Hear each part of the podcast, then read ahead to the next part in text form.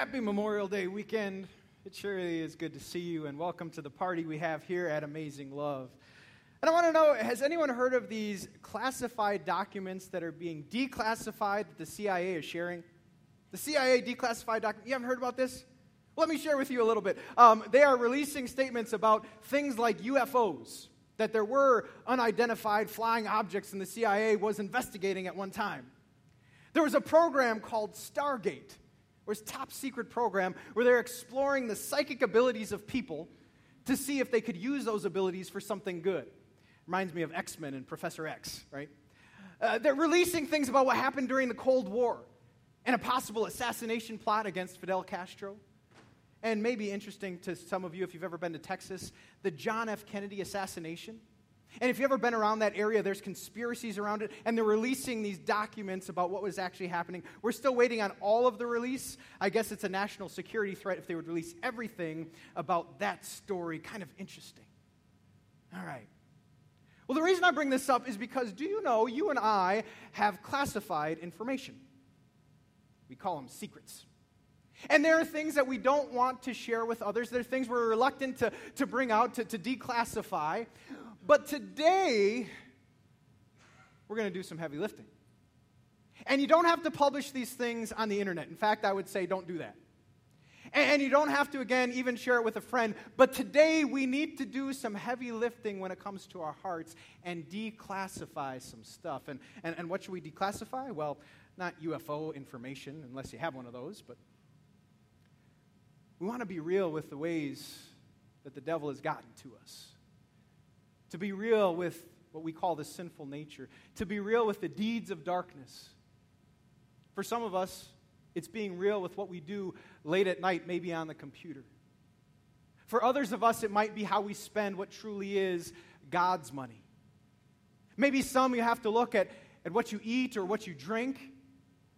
Maybe others, how you use your words or speak about or treat your spouse or someone that you love. We need to declassify some information today. Sound okay? No one's left yet, so we lock the doors anyway, so you can't. Anyway. And here's the reason this is such an important thing to do.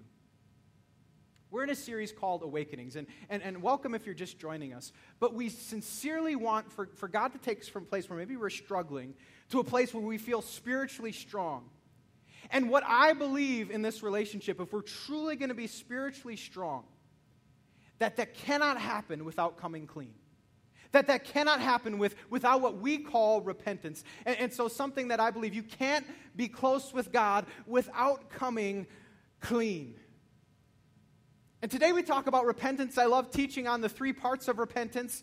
Um, let me teach you just real quick about the three parts of repentance. Number one, it is feeling sorrow over sin, it is recognizing I have done something wrong. Number two is the reason I'm a pastor and the reason I'm here. It's trusting we have forgiveness through Jesus. This isn't about a guilt trip. This is about being built up through the full and free forgiveness of Jesus Christ. And number three, we'll also talk about a little bit today is the fact that we want nothing to do with what we just confessed. We want to change if the Spirit would so help us. And this, I believe, the Spirit can help us to do. So, welcome again to this series called Awakenings. We're going to turn to the Word of God, and uh, we're, we're, studying the story on Pentecost. If you were here last week, we, we saw how the Spirit was poured out on Pentecost and how the disciples became witnesses, how they were speaking about Jesus. Last week, we discussed how we should be noisy for the name of Jesus.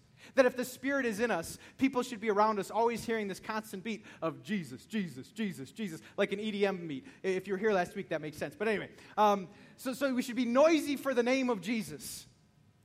Well, today we, we get to take a look at, at Peter's sermon after, again, the Spirit was poured out. And we're going to see what he tells us. And the crux of it is about coming clean. The crux of it, the meat of it, was about being real with God that we could find forgiveness and peace through him. ready to dig in? So follow along either in your worship folders or on the screen today, uh, whatever works for you. We're going to look at Acts chapter 2. Here it says, this was Peter's sermon. Fellow Israelites, listen to this. Jesus of Nazareth was a man accredited by God to you by miracles, wonders, and signs, which God did among you through him, as you yourselves know. This man was handed over to you by God's deliberate plan and foreknowledge. I love a God who's even in control when it doesn't look like he's in control. Anyway, and you, with the help of wicked men, you put him to death by nailing him to the cross. But God raised him from the dead, freeing him from the agony of death because it was impossible for death to keep its hold on him. God has raised this Jesus to life, and we're all witnesses of it. Exalted to the right hand of God, he has received from the Father the promised Holy Spirit, and he has poured out on you now what you see and hear. The Spirit came on Pentecost, poured out in a powerful way. We still live in that Pentecost era where the Spirit is being poured out on you and me. Therefore, let all Israel be assured of this God has made this Jesus, whom you crucified, both Lord and Messiah. When the people heard this, they were cut to the heart. They said to Peter and the other apostles, Brothers, what shall we do? Peter replied, Can you say this word with me? Repent. Repent and be baptized, every one of you, in the name of Jesus Christ for the forgiveness of your sins, and you will receive the gift of the Holy Spirit. The promise is for you and your children, and for all who are far off, for all whom the Lord our God will call. With many other words, he warned them, and he pleaded with them Save yourselves from this corrupt generation. And those who accepted his message were baptized. And about 3,000 were added to their number that day. This is the word of God. 3,000 added. How awesome it would be if, if God used this place, Amazing Love, so that 3,000 would be added to the kingdom. May, may, God so bless us and use us as He continues to roll. But, but now, uh, as we dig into the word of God, could you turn the person next to you and tell them it's okay to declassify? It's okay to declassify. Come clean. you know, I was kind of laughing to myself about, you know, what kind of Sunday this is, um, especially if you're visiting. Because I grew up in a church where they had friendship Sundays. Do you remember them? Anyone have friendship Sundays? And everyone gear up for that one Sunday a month where you bring your friend and maybe you had some extra food and it was, you know, really, you know, a touchy-feely gospel sharing. And this Sunday, it kind of reminds me, like, if you invited someone, hey, you want to come with me to, like, Bare Your Soul Sunday? So it was like, welcome to Bare Your Soul Sunday. Isn't this just a great place to be, right? Bare Your Soul Sunday. And, and the reason I think of this is, is because repentance, what we're talking about, it's really hard. Like, this is not the easy work, this is the heavy lifting. And I, I consider this even as I was reading from C.S. Lewis. Maybe you've heard of him, a Christian author. Here's what he had to say about repentance. He said, Now, repentance is no fun at all. Welcome, Memorial Day weekend. Anyway, it is something much harder than eating humble pie. It means unlearning all the self conceit and self will that we've been training ourselves into for thousands of years. For God to work today, we got to do some heavy lifting, and it is a little bit hard. And because I recognize that, and because as a pastor I want you to have the joy of the Spirit, I wanted to give you two carrots. Hold out two carrots in front of you. Why, if you do this hard work of coming clean, it will go well for you. Are you ready? So I want to bring some positivity. Why, if you do this, two things that can happen if you come clean to the Lord. Now, the first character to talk about it, I need to talk a little bit about vampires. Anyone like studying about vampires? Anyone read this uh, story, Dracula? Anyone? Anyone? I never read it, but I know the story. Okay. Uh, maybe some of you are more familiar with an old movie now, um, Twilight. And no, we did not name our child Bella after that Bella. Didn't happen. She came first. Anyway. And we consider vampires, and what don't vampires like? Well, we know they don't like garlic. We know that a stake through the heart will kill them. But what else will kill a vampire? Anyone know? Sunlight, absolutely, which we have plenty of. No vampires are living Memorial Day weekend here. Um, right, sunlight will lead to their decay. This was best pictured in the Minions movie. If you watch the Minions movie and they're looking for different followers, you know, people to, to go after Tyrannosaurus Rex, and they found Dracula, and they had a birthday party, 357. They opened it, and he died. Anyway, um, the reason I bring up vampires is because what I believe we all struggle with as Christians, if you've been walking with Him for a while, is we all have, and we don't want to speak about it, vampire sins. Now, let me define vampire sins. They're the sins that live in the dark. And by dark, I don't just mean late at night. By dark, I mean it's the things that we don't want to talk about, the things we do that we only know we do, the things that we'd like to keep classified, top secret information. We have vampire sins, and the problem with vampire sins is that they wreak havoc in our lives. Just like a vampire, they suck the blood from our spiritual life and, and, they don't lead us to places of spiritual strength because we're not bringing them out into the light. And so, you know, one of the benefits of coming clean today, the carrot before you? If you bring out a vampire sin into the light, guess what can happen? It can die. And one of the things I love this church to be a part of is killing off vampire sins. You want to be a part of that? Killing off and letting them die so that we can make progress in the spirit, so that maybe we'll never be made perfect, but we can make progress as we kill off those vampire spirit sins. I, w- I was considering from the book of First John. First John, it tells us about this, about living in light and darkness. Look, look at this passage. It says, If we claim to be without sin, we deceive ourselves. If we claim to be without sin, we're, we're living in darkness. It doesn't work.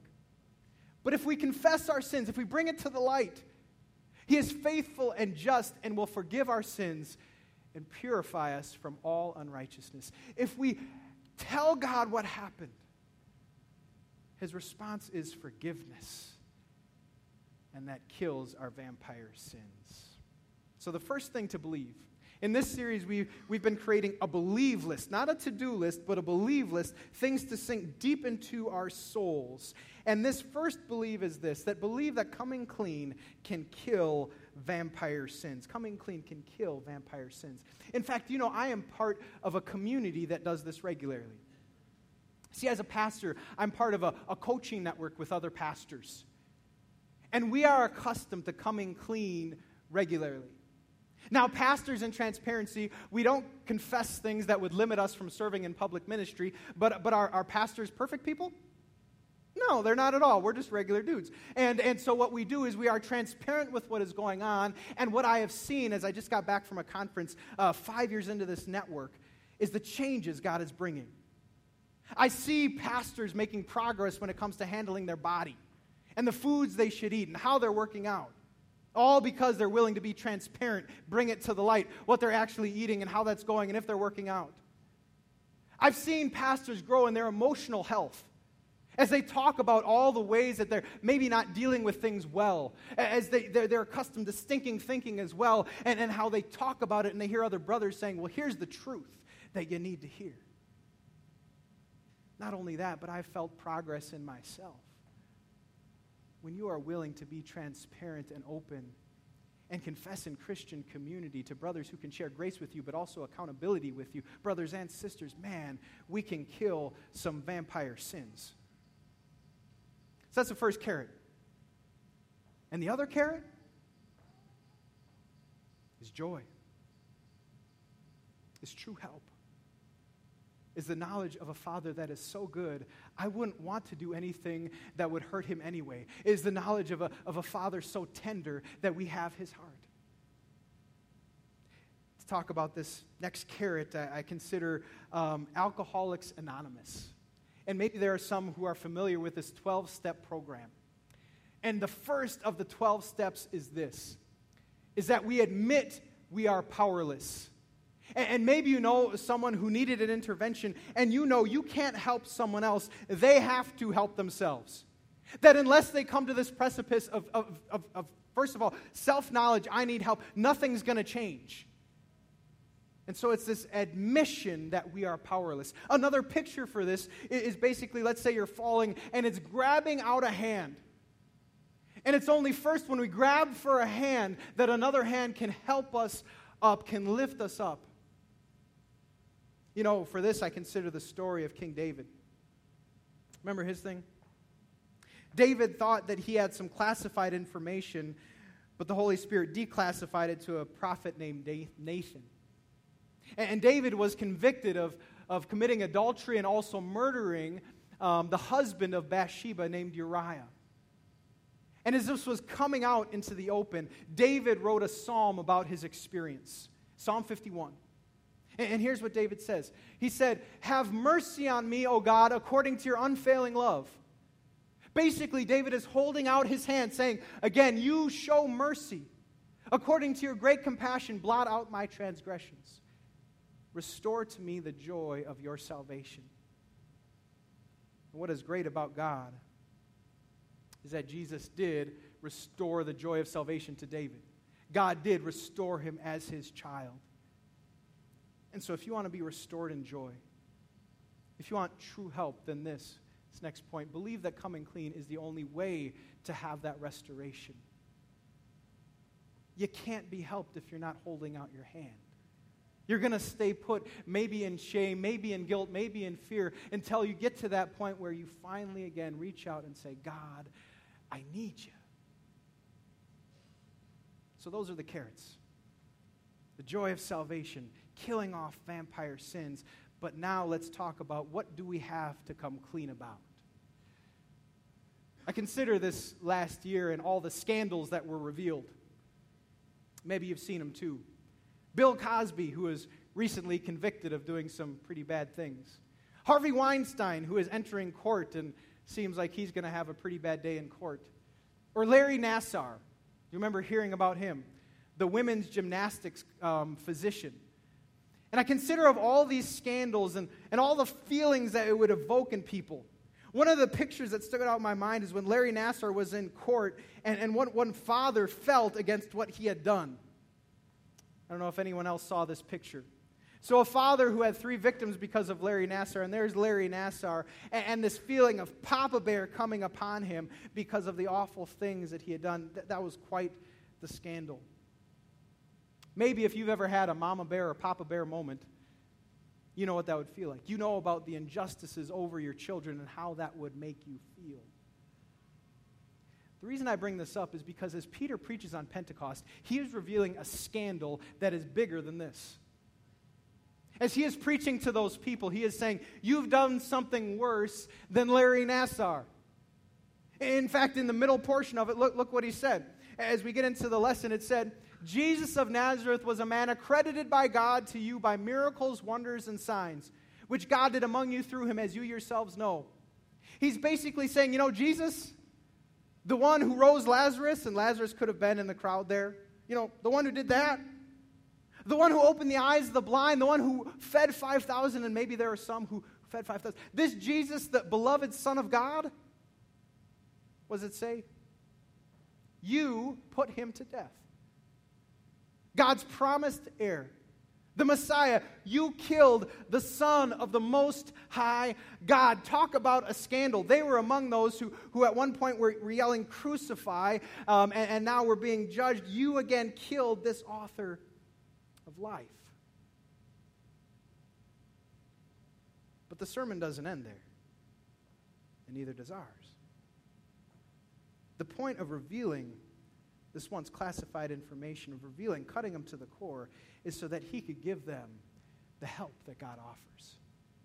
As they were cut to the core, they asked, So what should we do?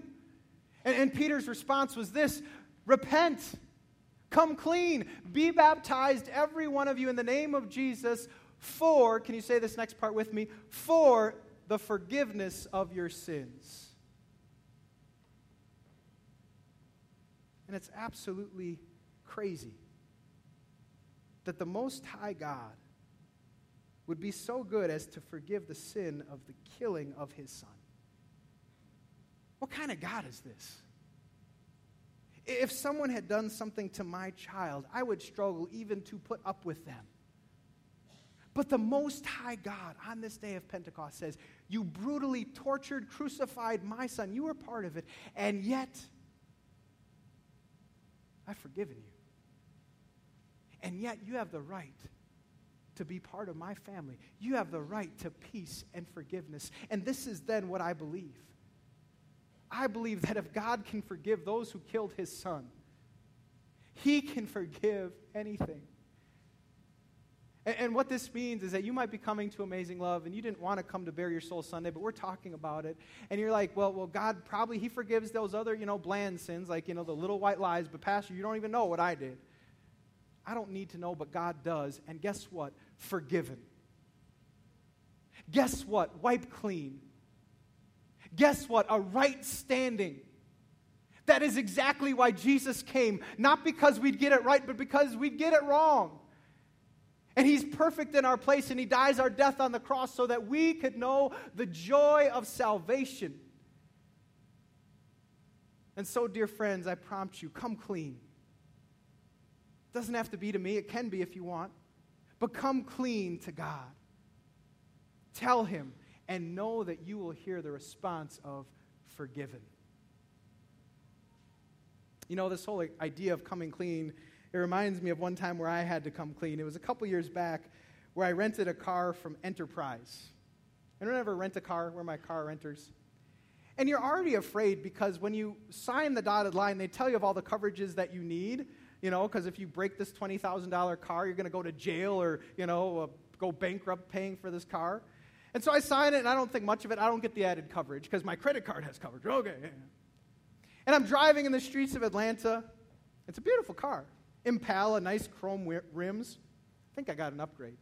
But, but whenever you're driving somewhere, you don't exactly know where to go. And, and I had to pull a. And I pulled a UE pretty fast, and I didn't estimate how much road I actually had. And what I ended up doing is I scraped the chrome rim against the curb. Now, for me as a ro- chrome rim guy, I was, I was pretty bummed. But, but more than what I did to that car was thinking about turning it in. Because now, as you know, if you've ever been there, they're going to check it all over. They know the dimples, they know the scratches, they know what it should be. And so as I pull into there and then we're going to this I am just sweating. I am just wondering what is going to happen. And so I get there and they pull out the sheet and they're going to come to the rim. And they don't say anything. And I feel really good. And I start walking away because they let me. They let me off the hook. The only problem was my conscience did not. I kept thinking, what if this was my buddy's car? Right? I don't want to tell my buddies, so I know it's a company. So I have to go back. And I am just dreading what they might tell you. I am dreading, yes, it is $20,000 for one chrome rim. I am dreading just the worst case scenario. In fact, like I'm a little sweaty and jittery. I'm embarrassed telling you how bad it was for me to go back there.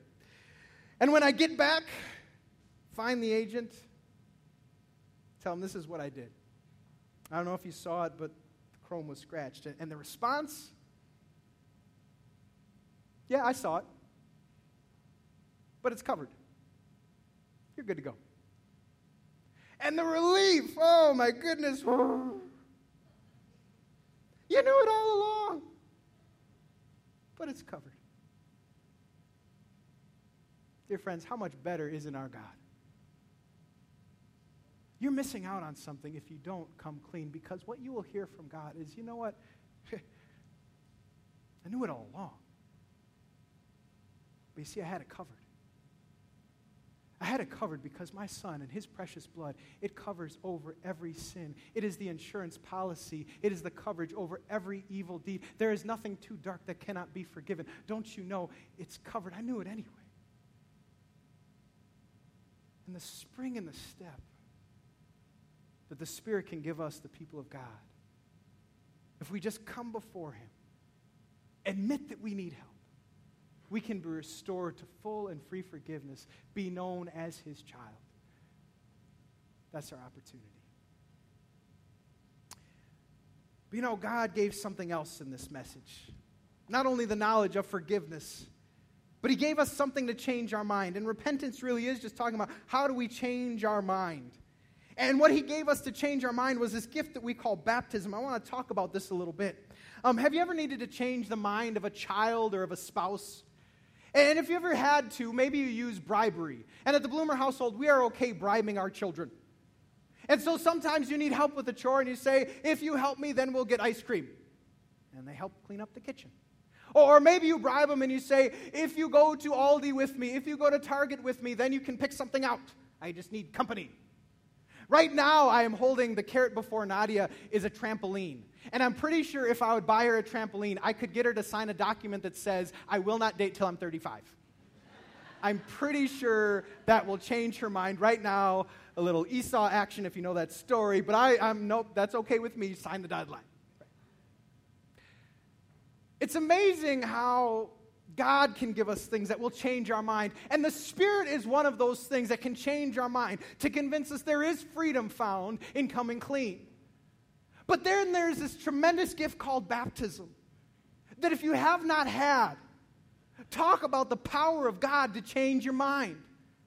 When Peter said repent, he not only said repent, but be baptized. And what is baptism? In Titus chapter 3, it says it's a washing of rebirth and renewal.